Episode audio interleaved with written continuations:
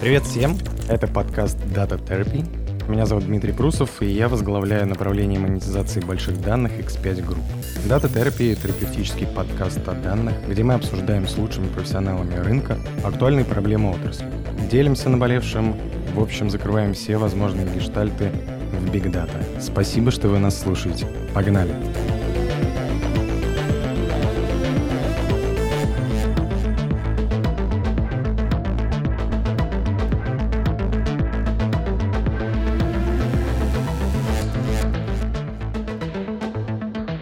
Всем привет еще раз. Сегодня мы поговорим в очередной раз о данных и затронем тему, как большие данные помогают исследовательским и рекламным агентствам. И по традиции помогут мне разобраться в данном вопросе эксперты в своей области. А сейчас я попрошу а, друзей а, в нашей студии представиться, рассказать немножко о себе, где вы работаете, над чем вы работаете и, возможно, какую-то вашу предысторию знакомства с данными. Меня зовут Миша Шкляев. Я в Денсу отвечаю за странные разные вещи, связанные Наверное, в первую очередь с данными. Формально называюсь Chief Transformation Officer. Данными я занимаюсь года с 2016, наверное, или около того. То есть еще до того, как это до стало того, как это стало модным, да. И, собственно, в свое время много занимался этим как раз с коллегами из X5, и сейчас продолжаю. Я, опять же, еще даже помнится до появления программы лояльности пятерочки и какого-то прям суперсущественного массива данных, которые она с собой принесла. В основном это, понятно, все вокруг рекламы, исследований и всяких разных других экзотических способов применения тех данных, которые есть. Вот, а ритейлеры, операторы связи, иногда даже, страшно слово сказать, банки. Ну, ты это уже сказал, так что не переживай. Да, я испугался на всякий случай. Привет, меня зовут Евгений Попов. Я менеджер-директор компании «Кантар» в России. И я скорее управляю теми людьми, которые работают с данными, но поскольку Кантар один из лидеров рынка исследований, и, естественно, наша работа анализировать данные, производить из них инсайты, мы тоже уделяем этому большое а, внимание, и я с удовольствием попробую порассуждать на тему вообще, куда сейчас идет работа с данными с точки зрения агентства, именно ресерчерского агентства. И э, помимо работы с мной в Кантаре, на общественных началах я еще являюсь исполнительным секретарем объединения исследователей рынка общественного мнения, АЭРОМ. Вот, и мы, в частности, с X5 Диалог сотрудничали на предыдущем конгрессе АЭРОМ, который был в прошлом году, и поэтому тоже у нас определенная тема погруженности вот в историю с данными существует. Спасибо большое, что представились, рассказали немного о себе. Я думаю, что слушателям будет как бы полезно дальше искать информацию о вас и о ваших проектах а, в интернете. Я на самом деле хотел бы начать с некоторой такой азбуки, да, а, и развенчать миф относительно того, каким образом все-таки данные появились у агентств. Я имею в виду, что не данные как некоторая сущность, а в какой момент, в принципе, понятное дело, research агентства, наверное, всегда с этим работали. Вот, но, например, а, агентства, которые занимаются обслуживанием клиентов там в области рекламы, вот когда, в какой момент вообще впервые зашел об этом разговор? Ты у нас когда появился, тогда и зашел, если честно.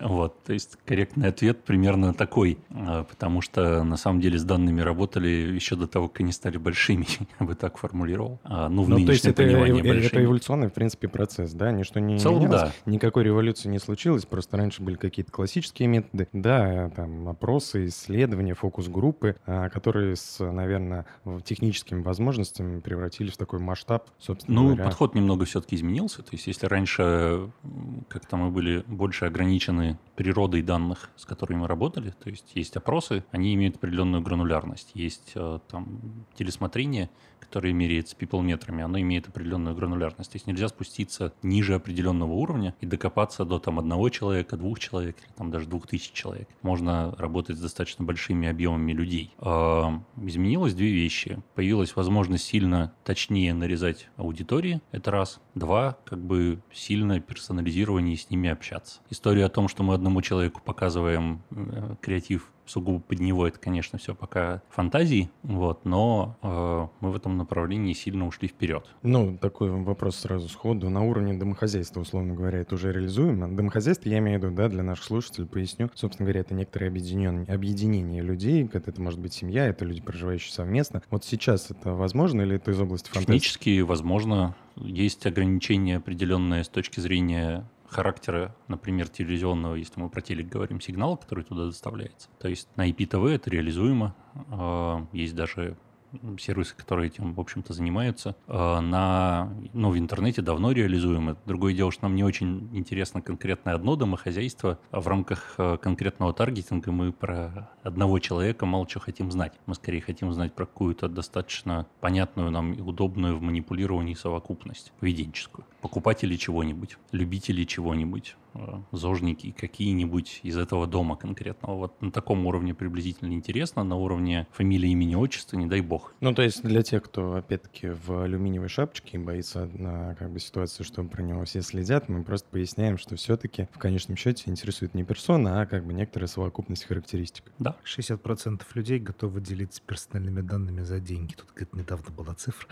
Я, кстати, это, кстати, очень тоже интересная тема. Вот раз уж ты, Жень, поднял этот вопрос, вопрос. А я к этому вопросу всегда относился там скептически, да, но мне кажется, что на самом деле люди, которые замотивированы делиться информацией о себе за денежку, они, мягко говоря, наверное, для а, бренда, для рекламодателя не выполняют какую-то правильную роль, что ли, не выполняют какую-то функцию. То есть фактически они являются не совсем целевой аудиторией. Я люблю на этот вопрос отвечать следующим образом. Это очень сильно зависит от той коммуникации, с которой ты к человеку обращаешься. А, и если мы посмотрим на то, как развивалась ресерчерская индустрия, даже на то, как она сейчас существует, и про архаичные по сравнению с новыми методы сбора данных. Да, у нас есть телефонное интервью. Когда мы тебе звоним, мы тебе денег не платим. Мы пытаемся тебя заинтересовать темой исследования.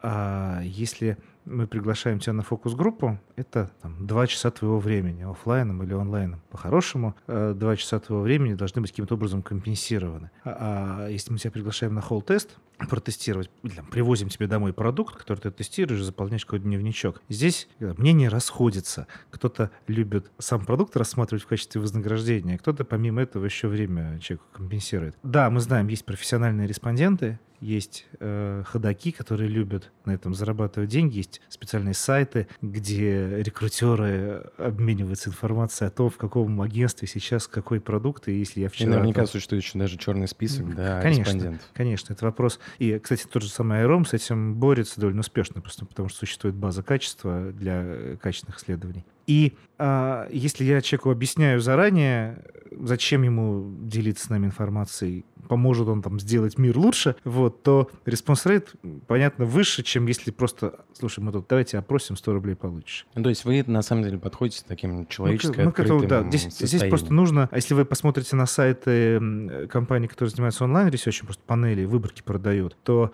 э, где-то на первой странице вы видите фразу «заработай денег, пройди опрос», а где-то это, этот месседж гораздо более там, искусственно завуалирован и более взывает, так сказать, к сознательности, к ответственности, к интересу. Поэтому это тоже по-разному бывает. Чисто формально это как бы просто вопрос того, насколько искажаются или не искажаются данные. Потому что, например, э, как-то даже участники программы лояльности, например, отличаются от неучастников как-то значимо поведенчески. И в этот момент э, как бы ты, когда по ним делаешь какой-то вывод, его тоже, ну, чисто теоретически нельзя распространять на генеральную совокупность. Но у нас есть то, что у нас есть, мы с этим работаем. Если там не вносится каких-то терминально ужасных вещей, то все нормально, можно. А потом Миша говорил про гранулярность. Э, вот я помню, где-то в начале десятых, 11-12 год, э, среди ресерчерского сообщества, в первую очередь за границей, конечно, э, стала очень популярная идея из как бы, индивидуализации ответов и валидации данных, которые получаются на, во время опросов, длинных, с кучей вопросов, которые раньше были сказать, мейнстримом, валидация этих данных на панелях. И что это позволяет сделать? Это позволило во многом понять, как то, что человек декларирует, в итоге влияет на его реальное поведение. На панелях это хорошо отслеживается на, на панелях домохозяйств. И я пропущу то, что было посередине, результатом стало то, что э, количество вопросов в анкетах сократилось, какие-то вещи перестали просто релевантными быть. Да?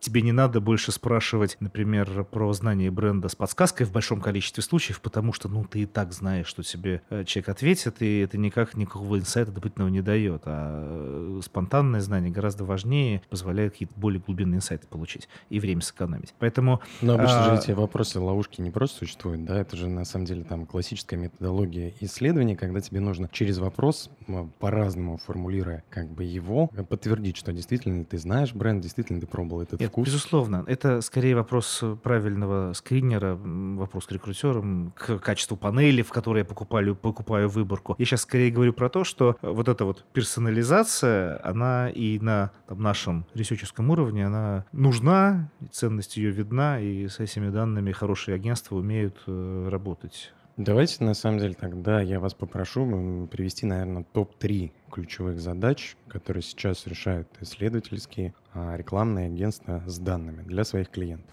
Ну, у рекламного агентства, как всегда, все. Первая задача – таргетинг. Давайте кого-нибудь найдем, кого нам сложно найти другими способами. Желательно сделать так, чтобы при этом э, выгода от того, что мы находим этих людей, была достаточно существенной.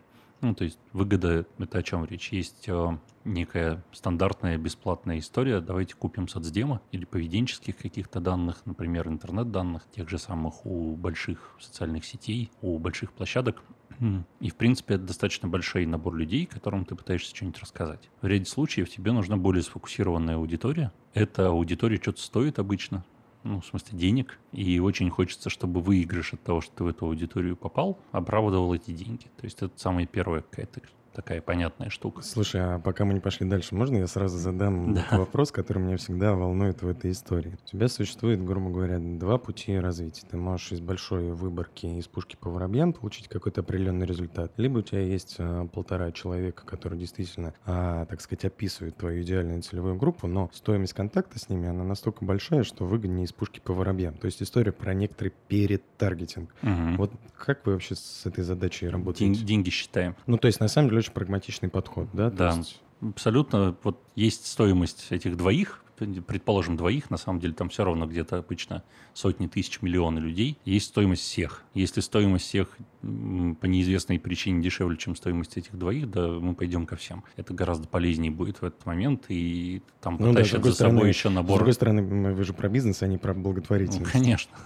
Вот. Э, она просто потащит за собой еще много разных э, полезных вещей. Ну, то есть обращение ко всем, когда оно там экономически оправдано, оно за собой тащит еще там хвосты разные знания, потому что реклама, вообще говоря, не всегда линейна. То есть есть брендбилдинг, который тащит за собой очень длинный накопительный эффект. Есть э, перформанс-задачи, которые отрубаются в момент, когда закончилась кампания. Соответственно, еще один там момент выбора кого мы целимся, это в том числе, чего мы хотим добиться в конечном результате. Перформанс-задачи чаще всего как раз про узкий какой-то таргетинг и фокус. Брендинговые задачи э, очень часто бывает так, что там не нужно ни в кого целиться, надо всем капать на мозги. Ну, популярный пример. Короче, автомобиль ну, в смысле, марка BMW начинает себя продавать мальчику, когда ему лет 10 примерно. Где-то годам к 25 у него в голове уже собрался образ, и им, возможно, появились деньги. Но продавать начали тогда. То есть очень длинный цикл продажи, на самом деле, а, который вообще не ну, про То есть, перформ. мне кажется, BMW, в принципе, на популяции человечества так неплохо прогнозирует свой PNL, да? Ну, в принципе, да ну, за минусом некоторых изменений поведенческих. Вот. Вторая задача – это измерение, потому что, понятно, все хотят знать, как реклама приносит деньги. Это очень понятное желание, которое далеко не всегда можно корректно измерить. Мы в свое время потратили много усилий на то, чтобы, э, собственно говоря, реализовать эти истории и ну, начали, собственно, с диджитала, как раз вот с э, всеми вашими э, штуками, связанными с программами лояльности. А закончили мы, как ни странно, обратно в телеке, когда поработали с коллегами из ГФК и научились считать, что происходит в телевизоре, как это ложится на панель. Везде есть свои ограничения, телеке размер выборки и того, как ты между собой можешь, насколько математически корректно пересечь э, панель домохозяйств числом 30 тысяч, панель, скан-панель числом 10 тысяч, и, соответственно, что из этого, какие выводы получится, сделать так, чтобы это не было фуфлом. Интернет измеряется, конечно, гораздо лучше. Программы лояльности, собственно говоря, пятерочки, перика, операторы связи, все прекрасно. Можно хорошо посчитать. Ну и третья штука — это узнать, что уже у нас за люди-то такие. Же эти прекрасные а, человеки, которые что-то покупают. Плюс есть еще задачка разобраться в отраслях. Она больше про сложные отрасли, которые чудовищно тяжело считать. Например, хорика которая покупает кофе, к примеру, или Хорика, которая покупает еще там 28 разных других позиций. Но это дико сложно понять, сколько там на самом деле емкость, какую ты долю занимаешь, и как тебе как э, бренду и как компании себя вообще измерять. Ты вообще молодец или не молодец. С такие, такого запроса становится больше, потому что, по сути, другого способа реализации, кроме каких-то достаточно больших данных, честно, нет. Опросами это сложно выяснить, потому что там все плавает от города к городу, э, и проще посмотреть, не знаю, в УФД, например. Вот в целом, наверное, вот три такие штуки, а все остальное уже какие-то приложения разные. Ну, есть еще чисто индустриальные приложения типа трейда, а когда FMCG чего-то очень хочет узнать про то, как он продается. Отдельная угу. тоже песня. Задачи, которые решают ресерческие агентства, их бесконечное множество. Ну, самый топ. А, мы вот тут недавно проводили опрос среди клиентов. Мы, как, опять же, как ассоциация, а, и спрашивали их, какие задачи вы чаще всего поручаете агентствам решать. И сам топ попали все задачи, связанные там, с запуском, анализом эффективности рекламных кампаний, потому что инструменты э, на стороне агентств, э, влияние э, всей этой активности. Ну, в целом, как бы достаточно прямой пересечение. Всем приходит, Нет, конечно. конечно, конечно. Плюс задачи по оптимизации медиа-микса. Но на самом деле, я думаю, что этого не так много, просто агентства это называют как таким топом, который для них важен, а как к этому подойти, еще не все э, знают и умеют. Поэтому это точно лучше давайте отдадим в агентство.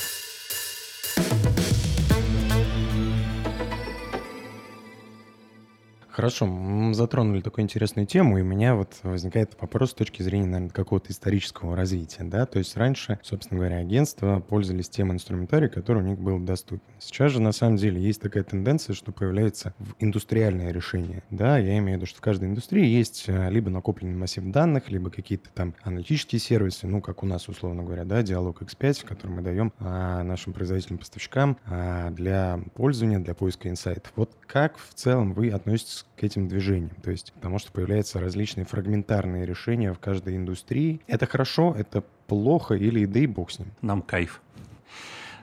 Ну, в смысле, очень понятная же штука. А, чем больше поле, тем больше требуется экспертизов, которая помогает в нем разобраться. У нас как раз, э, ну как, была одно время грустная ситуация, поле сужалось, вот, то есть становилось условно меньше, более управляемым каким-то, меньше нового. В общем, был какой-то такой определенный момент, э, вроде все, все все поняли. А с ростом количества того, чего можно узнать и в чем можно разобраться, растет спрос на людей, которые хотя бы понимают, куда там бежать. И как интерпретировать результаты, это на самом деле тоже большой, прям гигантский запрос, на который э, просто так довольно сложно ответить. Потому что чаще всего надо разбираться в нескольких э, ну, вещах одновременно. То есть, например, сказать, хорошо или плохо отработал промо, надо разбираться сразу в рекламе, а где-то надо разбираться в том, что на полке в этот момент происходило, надо разбираться в офере, который выдали в этот момент. И все это надо где-то собрать в одной голове. Этих голов не то чтобы сильно много. На стороне клиентов в разной степени они иногда есть, иногда нет, потому что, ну, это просто довольно дорого держать такую экспертизу in-house. Кто-то может себе это позволить, кто-то не может. Поэтому у нас растет запрос на трактовку всего, что происходит, нам это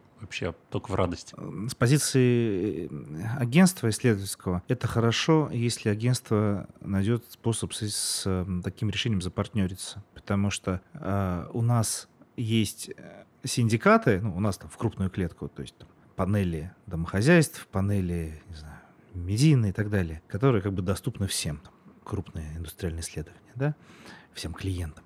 Понятно, недоступны как бы конкурентам. А если, э, вернее, не если, а часто бывают ситуации, когда этих, когда этих источников не хватает. Ты должен понимать, где еще взять данные, чтобы обогатить свои инсайты, лучше понять своих потребителей, где, за, за сколько и что они покупают, да, или там, чем они пользуются, да. И тогда мне приходится искать данные на внешнем рынке. Я могу купить поток, не знаю, там, э, social media listing у там, известных поставщиков. Я могу купить, я могу прийти к тебе и говорить, давай запартнеримся по поводу там, данных продаж там, внутри сети, да.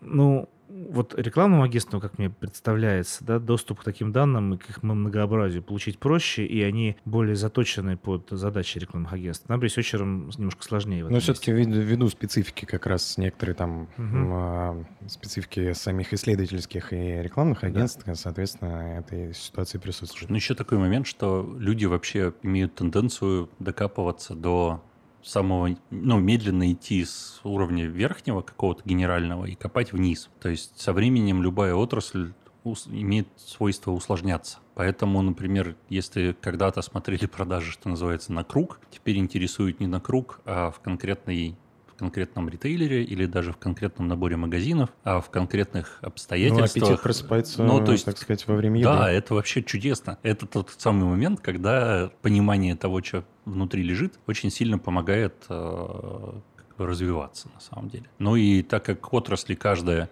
сама по себе такие решения начинает потихонечку делать в, разной, в разном техническом уровне, в разной грануляции, в разной скорости доступа, но это круто, когда ты можешь что-то узнать быстро или что-то спланировать быстро. Ну, то есть сейчас ключевое это Ускорение скорость. это прям кайф. То есть, ну, я могу просто сравнить. Мы, когда все это начинали, помнится, планы считались пару недель. Это было, доставляло чудовищную боль, потому что... Ты если... имеешь в виду медиаплан? Да, да, медиаплан. То есть просто для того, чтобы даже посчитать размер аудитории, которая нам нужна, не знаю, покупателей томатного сока. Уходила пара недель. Это было больно, потому что к этому моменту уже существовали все паблишеры большие, типа Мейла или там Фейсбука, которые расчудесно позволяли своей аудитории считать интрадей ну, в смысле, на самом деле, реалтаймово практически. Вот. И если сравнивать с тем, где все находится сейчас, когда можно посчитать все в течение примерно трех минут и быстренько все отдать, это супер круто. То есть разница очень существенная. Не везде так, то есть э, от отрасли к отрасли все по-разному.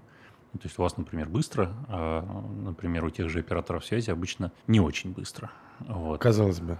Ну, казалось бы, да. Но на самом деле сильно помогает, очень круто. Я согласен, запрос на скорость, я вот прокомментирую Мишны слова, он главный вот среди там, пользователей ресерческих данных тоже. А я тут, тут недавно провел серию интервью с клиентами на разные темы, и я в том числе спрашивал их, быстрее или дешевле? Ни один не сказал дешевле. То есть, но по факту, понятно, деле, это не скорость, означает, что скор... цена не важна, да, но... Но скорость — это ключевое преимущество Количество, сейчас. да, э, примеров, в которых задачка должна быть решена быстро, э, оно колоссальное. И они возникают каждый день даже у тех э, компаний, которые там пользователи традиционного ресеча еще очень сильно. Да? Типичная история, как бы вот если, опять же, я сильно заточился за эти годы в сторону FMCG, просто ритм поставок и ритм промо таков, что если ты не можешь быстро получить результаты, то в общем, тебе немножко хана. Ты снял с языка, я как раз вот, хотел сказать, это что это такой, прям на самом деле, критическая быстро вещь, кон- да. конкурирующая среда, да, что да. здесь ключевое как преимущество — это скорость. Ты наращиваешь там некоторый свой буст перед конкурентом, и как бы тебе дает возможность бежать еще быстрее. Но это такая гонка, конечно, прям на последнем дыхании, нет? Не знаю, мы привычные. Агентская судьба, она такая. Я понял вас, вы как бы тертые калачи. А, завершая там некоторый блок вот этих вопросов, да, мы затронули еще очень интересную как бы историю про взаимоотношения с клиентами. Сейчас мы про это поговорим. Но завершая этот блок, я хотел бы на самом деле обсудить. На ваш взгляд, мы поговорили про те топовые задачи, их достаточно много, есть определенный круг а, задач, которые решаются здесь сейчас. А вот что точно, грубо говоря, а, какие типы задач а, вот сейчас, ну, в принципе, не стоит решать и не подойдет с помощью инструментов Big Data, ну или с использованием больших данных? Хороший вопрос. Фиг да. знает, что ответить прямо сейчас. Да вот я сам над ним думаю, поэтому вас позвал. Ну, просто я к тому, что э, достаточно много популизма в этой истории, да, и хотелось бы понять просто на входе, потому что, ну, мы плавно просто перейдем сейчас Но к некоторым клиентским взаимоотношениям. На данный момент э, все, что относится к, ну, к такому креативу, который не утилитарный, а смысловой, к этому очень плохо применяются любые данные, кажется, что. Ну, в смысле, ты, кроме, ты, кроме портретных в чистом виде. для слушателей, это имеется в виду, Но что если это... утилитарно, это промо, то есть, условно, я хочу что-то продать, сейчас э, вот не знаю, Здесь стаканчик скидка, по 10 рублей, да. да. беги, покупай. Вот это счастье, понятно, оно автоматизируемое, оно хорошо измеряемое, там данные можно применять как хочешь, а в вещах, которые связаны со смыслами, пока что-то как бы ничего не видно. То есть есть много про это разговоров каких-то тоже, но Что говорит пока на этот счет BMW? ничего не говорит, как мне кажется. А, В целом, вот история со смыслом пока всей этой штуки не дается, потому что из совокупности данных создать смысл сложно. А это какая-то практически уличная магия должна быть. Ну да, что-то масштабируемое на больших массивах универсальные алгоритмы, наверное, да. Data здесь помогает. Если мне важно там, отшлифовать свой продукт с точки зрения там, правильного понимания пользовательского опыта, очень важен контекст. Да даже на самом деле там, на примере того же FMCG, я э, пью апельсиновый сок утром, пью апельсиновый сок вечером, да, окейженные причины, по которым я это делаю, у меня э, очень разные, да, и situational equity там того или иного продукта, она разная, я пью его для здоровья, а вечером там в коктейль добавляю. И в этом месте, мне кажется, что совсем-совсем big data еще, наверное, рано использовать. Ну, то есть, все-таки живые человеческие эмоции остаются пока живыми человеческими Ну, эмоциями. Есть Без- еще один момент такой простой довольно. Как-то вот мы, например, к вам приходим, покупаем каких-то людей. Они, понимаешь, не потребители в этот момент, они шоперы. И это тоже чудесная как бы разница, которая в голове у всех очень сложно устроена. И, в общем-то, когда мы покупаем шоперов, мы, возможно, даже покупаем не тех людей, которым мы в конечном итоге э, хотим продать продукт. Не всегда так. Это существенная тоже разница, ее надо все время держать в голове, поэтому как только мы про всякие промо и perform, это вообще легко заходит. Ни один мерчендайзер не справится с мужиком со списком покупок. Да, примерно так. Давайте поговорим, на самом деле, про ваши, наверное, взаимоотношения с клиентами. Это такая, на мой взгляд, интересная тема, и, возможно, слушателям тоже будет полезно как бы посмотреть на эту ситуацию. Вот в глазах клиентов идеальное рекламное агентство, идеальное research-агентство, оно какое? Как оно должно, ну, как должна строиться работа? Ну, Можно тоже, на самом деле, составить некоторый топ. Слушай, да тут как-то не про топ, наверное, мне кажется, речь. Просто в конечном итоге все про ту пользу, которую ты приносишь или не приносишь. Ну, чисто утилитарный подход про бизнес. Слушай, Да, но польза, она измерима в разном. То есть есть польза в чистых деньгах, она абсолютно понятная. Это уже больше про рекламный бизнес, который там устроен весьма специфическим образом. То есть мы работаем банками очень часто, хотя не хотели бы. А, ну, как бы price of doing business на данный момент. Вот. а Мы очень часто делаем какие-то вещи бесплатно, которые бы тоже, наверное, не хотели делать бесплатно, потому что, опять же, так устроен рынок на данный момент. Вот это все, правда, есть вот чисто коммерческая история про такую пользу. Есть история про э, смысл, который про то, чтобы не делать ерунды. То есть, если ты себя все время спрашиваешь, зачем, в смысле, я наф- нафига я это делаю, почему я это делаю, не будет ли лучше, если мы сделаем что-то другое, и не сидишь э, как-то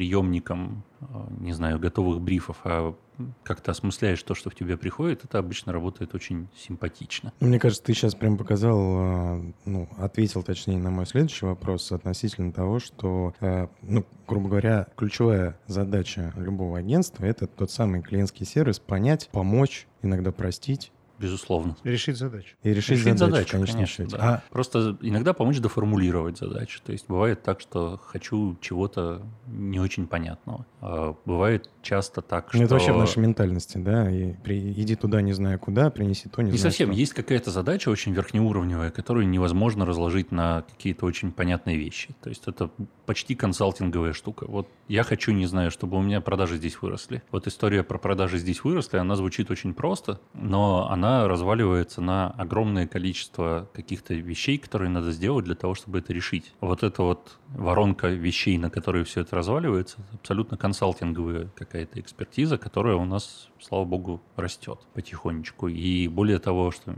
меня отдельно радует, за это начинает помаленьку платить. Хотя раньше это тоже считалось таким, как бы, сам- сам- само собой подразумевающимся, что ты вроде и так зарабатываешь. Че, давай бесплатно. У меня сложился совершенно четкий образ идеального агентства, которые хотят видеть клиенты идеального research-агентства. Для них такое агентство должно уметь э, и любить анализировать данные, копить экспертизу и щедро ей делиться, потому что в чем узость часто взгляда тех или иных клиентов. Они э, хотят, чтобы их результаты, они смогли сравнить с результатами из других да, индустрий. бенчмарк это прям Там, вообще. NPS 20 это плохо или хорошо? Для одной индустрии это плохо, для другой это хорошо. И э, часто такая экспертиза только в агентстве. И крупным агентствам, зарубежным большим сетям часто идут ровно за вот этой, этой практикой, там, инсайтами какими-то накопленными с разных рынков, с разных индустрий. Если просто покросить таблички,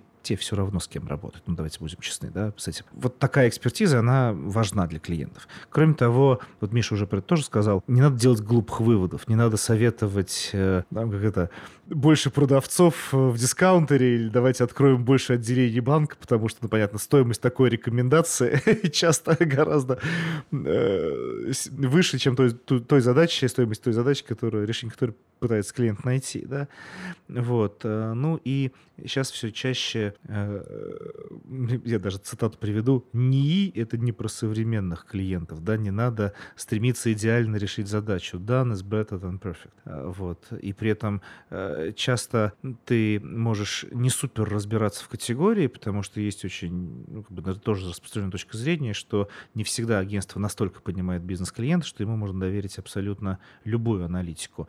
Но навык включить голову ситуацию, на которой ты работаешь, переложить на себя, как на консюмера, и на основании этого сделать какие-то выводы, анализ, расчеты и так далее, это то, что агентства хотят видеть. Но и завершая эту тему, конечно, классный аккаунт — это must. То есть те лернинги, которые ты э, получаешь по мере того, как ты работаешь над продуктом, ну, не обязательно дожидаться финальной презентации, чтобы выдать все это клиенту часто там 2-3 инсайта за чашечкой кофе сделают конечный продукт э, гораздо более э, valuable для всех. Да, добавлю что еще в истории с кругозором, это та фигня, по, по которой, из-за которой я вообще в агентстве работаю. То есть ты видишь очень много. То есть ты видишь не одну отрасль какую-то и не одного клиента, а всю поляну.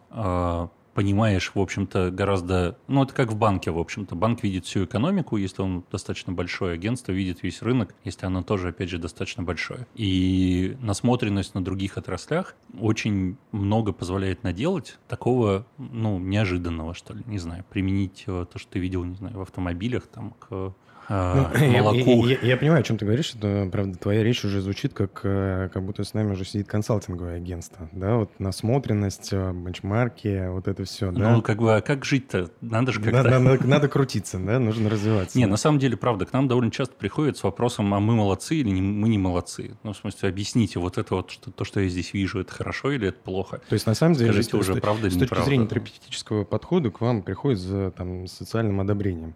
Местами. Агентство вообще прекрасная вещь для того, чтобы, с одной стороны, сказать, молодец ты или нет, а с другой стороны, это прекрасный партнер, на которого можно переложить ответственность ряде печать стоит, значит, да. все правильно, да? Да, точно так же. Вот поставил там, не знаю, аудитор синюю свою печать прекрасную, уже нет тут прав совершенно, и все, ты молодец. Вот. И опять же, если аудитор что-то, или мы там, как агентство, что-то не сделали, вот это они виноваты. Это не я, а это они. Это тоже, ну, возможность на кого-то переложить часть ответственности – это прекрасная штука, очень помогает внутри клиентской жизни.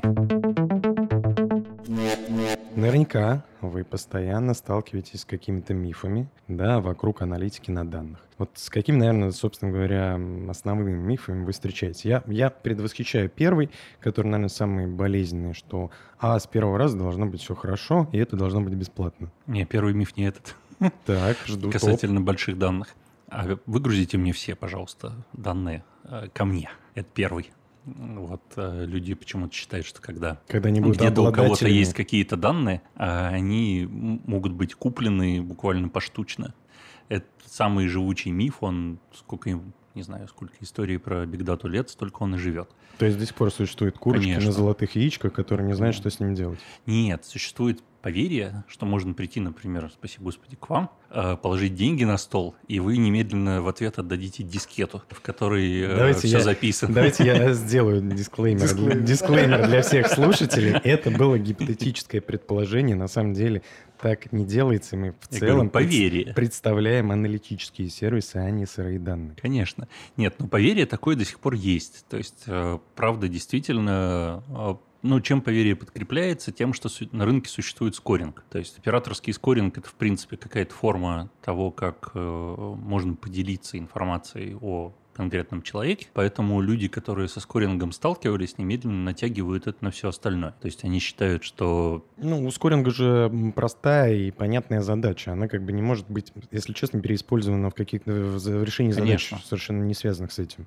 Но, тем не менее, отсюда, отсюда как бы продолжается вот этот вот миф, да. То есть регулярно приходят какие-то люди, которые говорят, что мы уже договорились. Вот, О, это, это конечно... моя вообще любимая тема про непонятных стейкхолдеров, которые обо всем уже договорились когда приходишь, собственно говоря, с, э, общаться с людьми, которые принимают решения, оказывается, что договоренности вообще не было. Да даже не разговаривали и, возможно, не знакомы. Ну, то есть это часто это, такое... это всего лишь проблема коммуникации. Давай да, так. Да, давай так. В плане мифов ничего, ничего такого супер универсального не приходит, наверное, в голову. А, а ну, то есть они, конечно, бывают, но это зависит от специфики, может быть, даже этапа, на котором они возникают. То есть при сборе данных одни мифы, при аналитике, наверное, другие мифы. Но мне кажется, ты правильно как бы заметил в предыдущей части нашего подкаста о том, что в целом, да, хорошо ли это или нехорошо с точки зрения, например, текущего NPS, да, или там текущего состояния своих продаж. Вот это, наверное, там основная вещь. Я бы, наверное, про другое здесь сказал. Иногда мы получаем запросы, ну, вы же агентство, у вас же куча разных данных из разных индустрий, ну покрутите их, ну вот по-всякому, ну вот посмотрите, что вот здесь интересного. Ну не может же быть, чтобы ничего не было интересного. Ну вы же инсайты ищете, ну давайте поищем. Мы О, вам тоже, может быть, что-нибудь дадим. И давайте вместе поищем. Ну, то, то есть вторая история — это дата майнинг, это прям must have. В этот момент, ну, я надеюсь, что все-таки такого уже не происходит, эта история там несколько летней давности, но как бы если человек не задаст вопрос, а что мы ищем, а какая гипотеза, да, это вот прям э, расстрельная ситуация. То есть какие-то клиенты говорят, вот у меня куча дата-сайентистов, они могут покопаться и поискать. Если их не остановить, они это будут делать долго. Но гипотезы они формулировать не умеют. И вот э, миф, наверное, он как бы в том, что очень часто именно ресерчерская задача выходит на первый план, и никто не думает про бизнес, про те самые гипотезы, про то, что мы ищем. Да, вот это вот такая история, которая, ну, с которой бороться надо прям. Мне кажется, плавно подходим к некоторому воспитанию работы с а, данными, с исследованиями. Ну, это все, ну, история Одно, про воспитание, да, связана, в общем-то, с мифами в том числе. То есть есть еще прекрасная, ну, штука под названием гиперперсонализация, про которую тоже все что-то слышали. И от этого возникают иногда очень странного дизайна компаний, в которых не знаю, несколько тысяч сегментов, под которые, в общем-то, наделаны примерно одинаковые креативы. Ну, то есть ты им показываешь приблизительно одно и то же всем. Ну, обычно плашка и, другого цвета. Ну, плашка, не знаю, подложка, может быть, какая-то персонализация на уровне города, может быть, на уровне цены или сообщения. Но проблема нынешняя еще в том, что это все невозможно нормально оценить. То есть как только у тебя вот такой массив, никто на самом деле толком не понимает, как внутри него корректно посчитать э, Эффект. ценность именно от, перс... ну, от, от самого процесса персонализации. То есть ты на него сильно много времени и сил потратил. Э, технических, продакшене, это стоит денег. Э, ты попытался потом оценить этот результат, возможно, ты увидел лифт, но ты даже не знаешь, насколько он статистически корректен, достоверен и, ну, и на самом деле по-настоящему измерим. А когда считаешь итоговый результат, то забываешь посчитать весь тот, ну, всю ту боль, которая произошла из-за того, что тебе надо было заниматься вот этим всем подготовительным процессом чудовищным. И с данными прям много таких штук, когда ну, происходит немедленное желание забуриться куда-то на уровень одного человека. То есть нет культуры пока, ну не нет, это вранье, конечно, мало культуры последовательных экспериментов и пока мало как-то культуры такого прям плана. То есть у нас есть план, мы по этому плану движемся. Например, с самого начала мы попробуем доказать, что этот инструмент вообще рабочий в принципе. Ну, тупой пример, можем раздать всем скидку 30% всем подряд на всю корзину. Э, прекрасная история. Если она не сработает, то точно не сработает ничего другое. Потом ты шаг за шагом отходишь назад, улучшаешь какие-то отдельные параметры, и постепенно у тебя получается хороший такой постоянно работающий продукт. Но это прям сложно, и я, в общем, могу понять почему. Потому что внутри клиентского бизнеса мягко говоря, много других задач, много других проблем для того, чтобы вот эту штуку выстраивать. То есть ее так прям осознанно позволить себе сделать могут пока немногие. Ну, Но то, в то, эту сторону движение То, о чем ты говоришь, это на самом деле такой правильно выстроенный пайплайн а, с точки зрения экспериментов с данными. Будь то это маркетинг, будь то это коммерция, да, да. да но как бы в силу операционного бизнеса, который оттягивает на себя кучу времени, с этим сложно бороться. Ресурса но нет чаще С этим всего, же да. А, был связан да, вопрос, точнее миф, который мы обсуждали, о том, что вот с первого раза не получилось, и все, как Ой, бы, да, ну мы, все, да, мы на этом ставим крест, и на ближайшие там два года рассказываем, что это, в принципе, не работает. Это как раз еще момент про интерпретацию результата.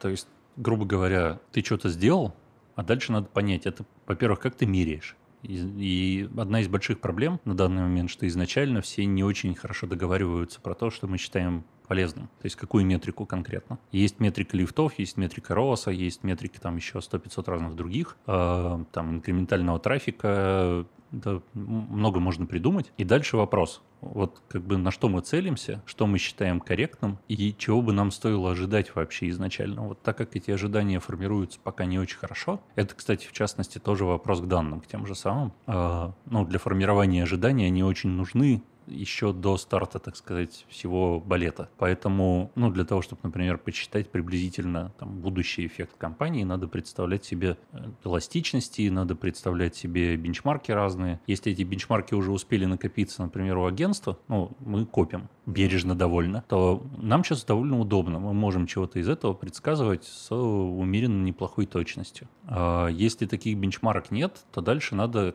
как-то сильно думать для того, чтобы договориться изначально там на берегу, что считается пользой. Если получается договориться, дальше все просто. Если договориться не получается, по массе причин это может не случиться, то тогда, да, там очень похоже на случайный выброс монетки. То есть, если удалось, с первого раза попал, ну хорошо. А если нет, ну извините. Про миф поговорили. На самом деле, плавно, мне кажется, перетекли к истории про проблемы, связанные да, с работой на клиентской стороне относительно ну, каких-то результатов проданных. Вот самые частые проблемы мы уже как бы, ну, мне кажется, даже несколько раз перечисляли, да, это первое, условно говоря, неверие, не, отсутствие веры, что эксперимент может быть удачным, на это нужно выделять достаточно много ресурсов, средств, времени, а смелости, да, для того, чтобы продолжать, как Колумб, открывать Америку. А второе — это уровень экспертизы, да, то есть невозможно собрать в одном человеке всевозможные экспертизы, здесь помогает нам агентство насмотренностью, а, бенчмарками и всем остальным.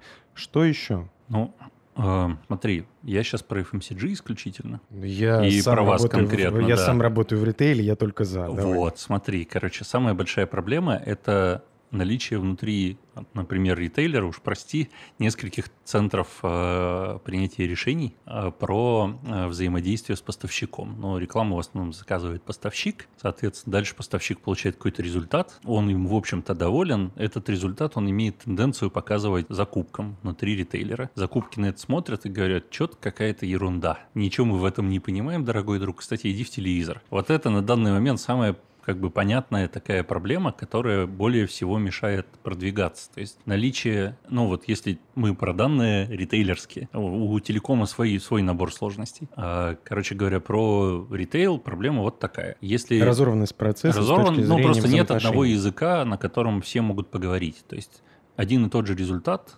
э, неровно воспринимается всеми участниками процесса, подвержен интерпретации. Слушай, ну я в защиту все-таки скажу ритейлера, особенно X5, мы, собственно говоря, для этого и создали как бы диалог как платформу, для того, чтобы все были у одних цифр, у одного экрана и попытались ну, общаться ты, на одном ты понимаешь, языке. что есть разные уровни религии у каждого участника, да? Вот на уровень религии пока влиять не получается. То есть есть э, люди, которые верят во что-то, есть люди, которые во что-то не верят, есть люди, которые считают, что надо просто срочно принести денег в категорию, просто денег, и это будет хорошо. Вот, все эти ваши там реклама, брендинг, это какая-то ерунда, я про это вообще не буду даже думать и с вами разговаривать. И поэтому бывают сложные проблемы интерпретации результата. Это самая, наверное, останавливающая штука. Когда ты можешь результат и свою инвестицию медийную продать, это хорошо. Это супер отлично работает. Иногда такие ситуации случаются, скорее пока иногда, чем постоянно. Я бы сказал э, вот про что. А, среди ресерчерских агентств, я уверен, одна из главных болей в том, что а,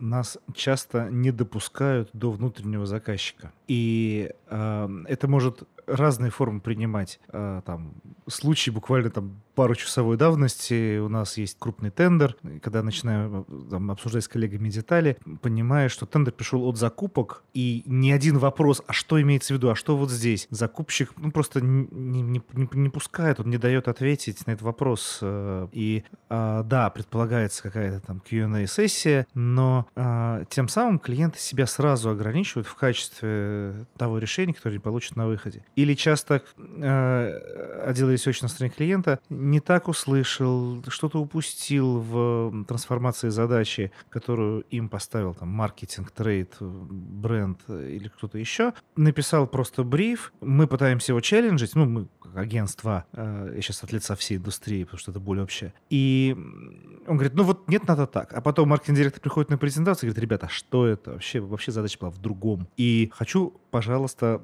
обратиться ко всем клиентам. Пожалуйста, разговаривайте с агентствами, не игнорируйте, потому что на выходе вы получите гораздо э, лучшие инсайты, лучшие результаты, лучший сервис. Это правда важно. Я еще тут присоединюсь к Жене, но с чуть другой стороны, а, потому что иногда вот это вот непонимание конечной задачи, это наша, например, собственная лень. Ну, то есть мы все-таки как агентство и рекламное, сидим на потоке задач. Этот поток задач у нас вваливается. Далеко не всегда мы там в состоянии ресурса, ну, достаточно времени у людей на то, чтобы разобраться в сути. И поэтому этот конвейер иногда производит на свет достаточно странные вещи, которые мы же потом там сами бегая по, потолку пытаемся объяснить, что же это было такое. То есть иногда мы не знаем истинных целей, из-за того, что мы их не знаем, мы выдаем очень непонятный результат, который потом требует боли для И... того, чтобы с ним как-то жить. Да, компетенция задать правильный вопрос у агентства должна быть. Конечно, ее никто не отменяет. То есть это важно учить своих сотрудников, обращать на это внимание, уметь задавать правильный вопрос, искать смыслы во всем, да, но просто это должна быть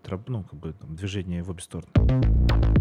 Слушайте, давайте поговорим, наверное, про некоторое визионерство с точки зрения данных. Вот вы как агентство, какие тренды вы видите, и, возможно, какие-то вау-штуки, которые вас цепанули там в последнее время, а, как рыночное решение, там, клиентское решение, тренд какой-то, который, может быть, был бы полезен нашим слушателям, как с одной стороны, так и с другой?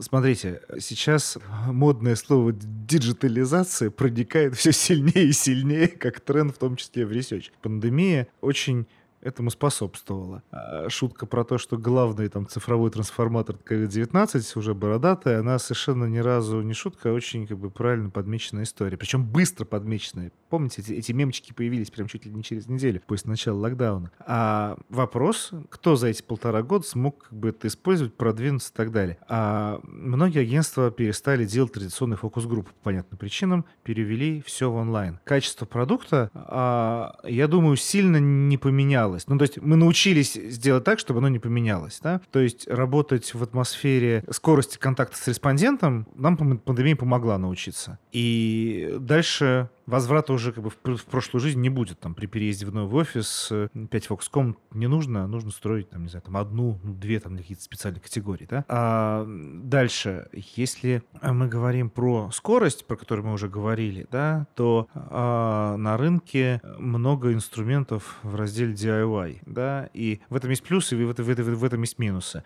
Тренд это, безусловно, новый, нет, но Э, он сейчас как бы... Ну, как стрельнул, да? Да, он видоизменяется, и а, если у тебя там на маркетплейсе ресерчерском там хороший валидизированный инструмент, это всегда лучше, чем там написанный на коленке инструмент как бы на том же маркетплейсе. Если клиент думает, что это все как бы так просто, я вбил в форму 10 вопросов и получу какие-то данные, означает это, он думает, ага, ну мне не надо, наверное, разбираться в исследованиях, чтобы их проводить. И это, безусловно, безусловно, проблема. А, и задача агентств, на самом деле, не только ресерчерских, но и рекламных, вообще всех коммуникационных агентств, которые с данными работают, все-таки убеждать клиента в том, что да, ты можешь делать сам, но, но мы тебе, давайте, мы, давайте мы тебе расскажем, как все-таки правильно, да, какие э, подводные камни есть, э, как в ловушку не попасть. Вот я слышу, и, на самом деле, вот в очередной раз такие нотки консалтинга. То есть, на самом деле, в том числе пандемия, да, она вас в большей степени э, подталкивает к тому, что инструментарий вот для клиента, да, он становится очень доступным.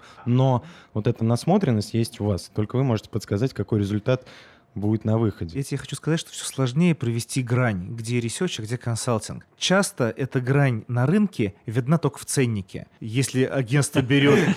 Тоже неплохо. Там цифры, последующие цифры только для иллюстрации. Там тысяча долларов в час, это значит консалтинг. Если 500 долларов в час, это значит research, да? На самом деле нет. Здесь же вопрос, ты говоришь про то, как ты решил свою задачу, тебе не обязательно идти там в топ-консалтинг, чтобы получить э, правильный, actionable как бы, ответ. Вот, поэтому я по своему опыту, я не верю в стандартную цену там на тот или иной вид исследования, не бывает. И я не верю как бы в, не, в четкую грань между там, ресерчем и консалтингом. Да, потому что все упирается в способность получить как бы value. Вот.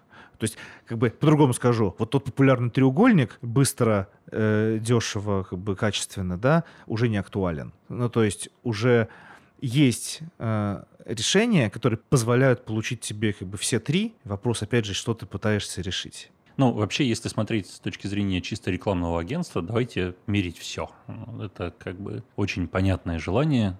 А, есть задачи атрибуции. Эти атриб... ну, задачи атрибуции накладываются на все медиа, которые вообще у нас существуют. А, очень хочется понять, какой вклад каждый из них вносит в конечный результат. Сейчас, в общем-то, есть способы это делать. Ну, они давно есть. Там эконометрику придумали, по-моему, в 80-х, если я не очень путаю как э, способ исследования рынка. Но с ростом гранулярности э, и таргетингов, и, скажем так, данных, которые ты можешь получить по результату, растет и количество хотелок. Вот. Второй момент, что, э, который, кажется, сейчас мешает, это вот к вопросу трансформации наличие некого процесса, э, связанного с данными, на, ну, принятие решений поверх данных на стороне, собственно, заказчика. Если смотреть на клиентов, внутренние процессы получения каких-то данных и принятия решений, интерпретации принятия решений, они выстроены, мягко говоря, не везде. То есть Это можно, можно, очень можно быстро. построить космолет, но если не будет аэродрома с точки зрения да. инвестирования в изменение бизнес-процессов, то все это бесполезно. Это, это ужасно больно, в смысле, я очень понимаю, почему это медленно развивается, потому что любую организацию организацию перестраивать ужасно больно. То есть есть внутреннее сопротивление, есть там, не знаю, святая вера в то, что так еще деды делали, поэтому я буду так же. Это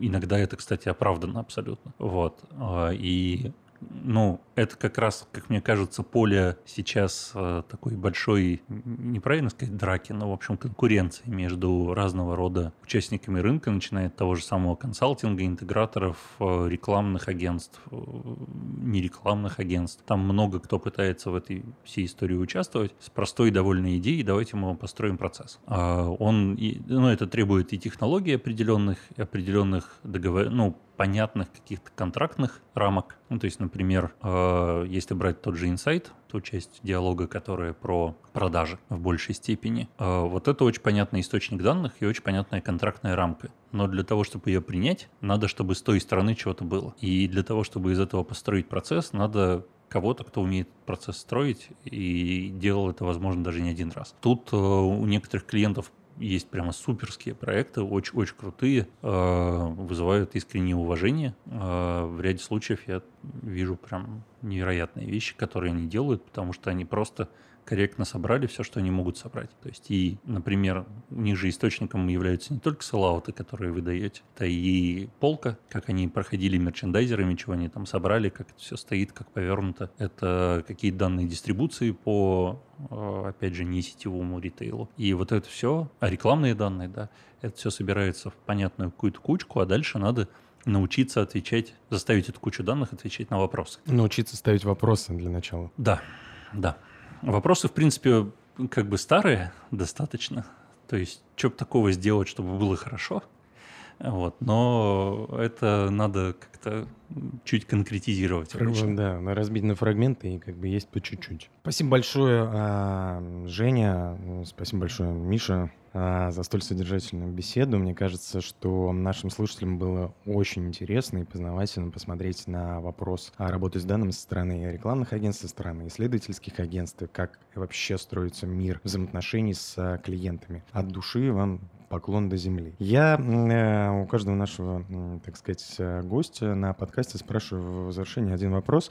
Какие последние товары вы покупали в X5? Это хороший вопрос. Можно ответить честно. Нет, я пытаюсь вспомнить. А, Кока-колу, кстати. Зеро, сладкую. Нет, обычную полтора литра. Классическую. Да. Я должен признаться, что X5 не входит в список репертуарных моих магазинов. Профессионально ответил, да, не входит, не входит в репертуарные покупки. Но а, у меня есть ближайший X5, э, и я в нем покупал последний раз, по-моему, просека. Хочу заметить, ты уже второй, кто говорит, что отличная а, алкополка а, в пятерке, да.